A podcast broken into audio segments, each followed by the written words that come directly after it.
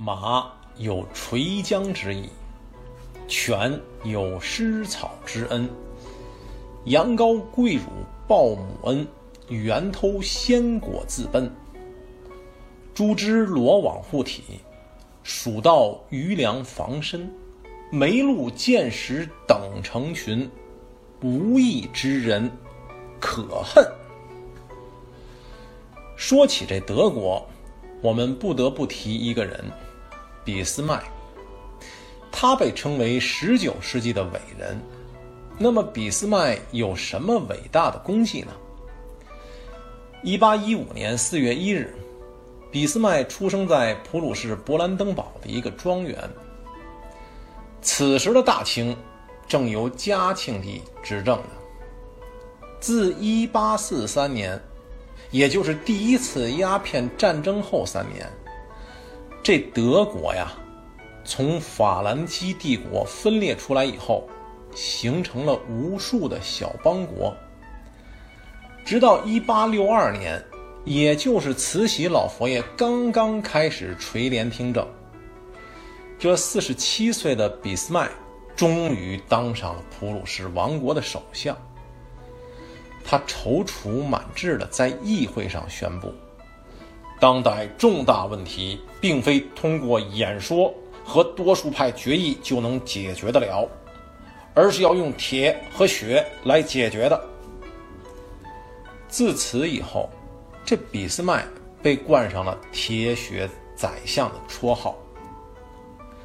他为了德国的统一，前后发动了三场对外战争：1864年对丹麦的战争。一八六六年对奥地利的战争和一八七零年对法国的战争，三战三胜。一八七一年一月十八号，在凡尔赛宫的静厅，德意志帝国宣告成立了。然而这一阶段，刚刚吃了英法联军败仗的大清帝国，正在韬光养晦。一心一意的搞洋务运动呢，在从欧美购买的军舰中，有不少都来自德国的。这就得说，德国这个国家的民族精神，不仅是现在，甚至在当时也有很多值得我们学习的东西。那就是做事的认真态度，精益求精啊。定远号。镇远号，这在当时来说是东亚最大的铁甲舰。不仅如此，海军其他的巡洋舰以及炮舰也均可与对手驰骋于大洋之中。但为什么会在甲午战争中一蹶不振呢？难道说是这欧洲英德造的军舰不行吗？还是操作这军舰的官兵不行呢？后来的一些好事评论者们，有的认为当时大清海军实力强于日本，也有的认为日本强于大清，甚至还有人认为是旗鼓相当的，局无定论，众说纷纭。那位问了，那到底这原因在哪儿呢？书说到这儿，其实这俾斯麦曾经给过一个答案。这话呀，咱还得接着甲午战败说起。代表大清签订了马关条约后的李鸿章，在一八九六年三月二十八日被慈禧以大清外交特使的身份派往了欧洲。十月三日，才又回到天津。历时整整半年多，期间访问了欧美的八个国家。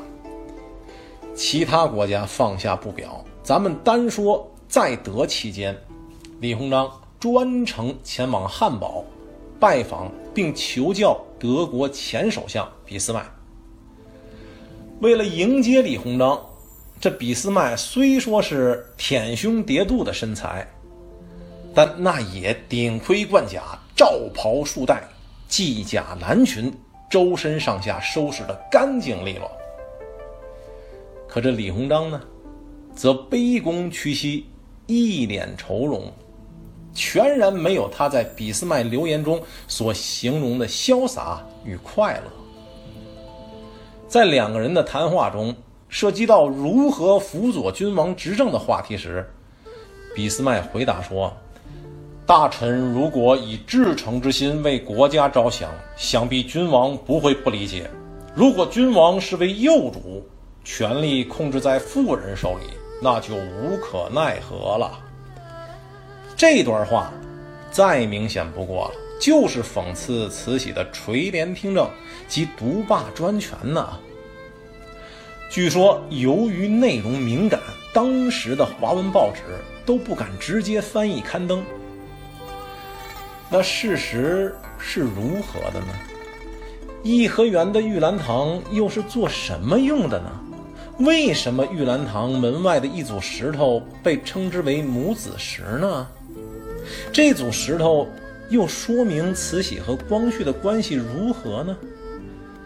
听众朋友们，在下一章回，我们会给朋友们继续分享《颐和园精讲之百日维新 vs 明治维新》，欲知后事如何，且听下回分解。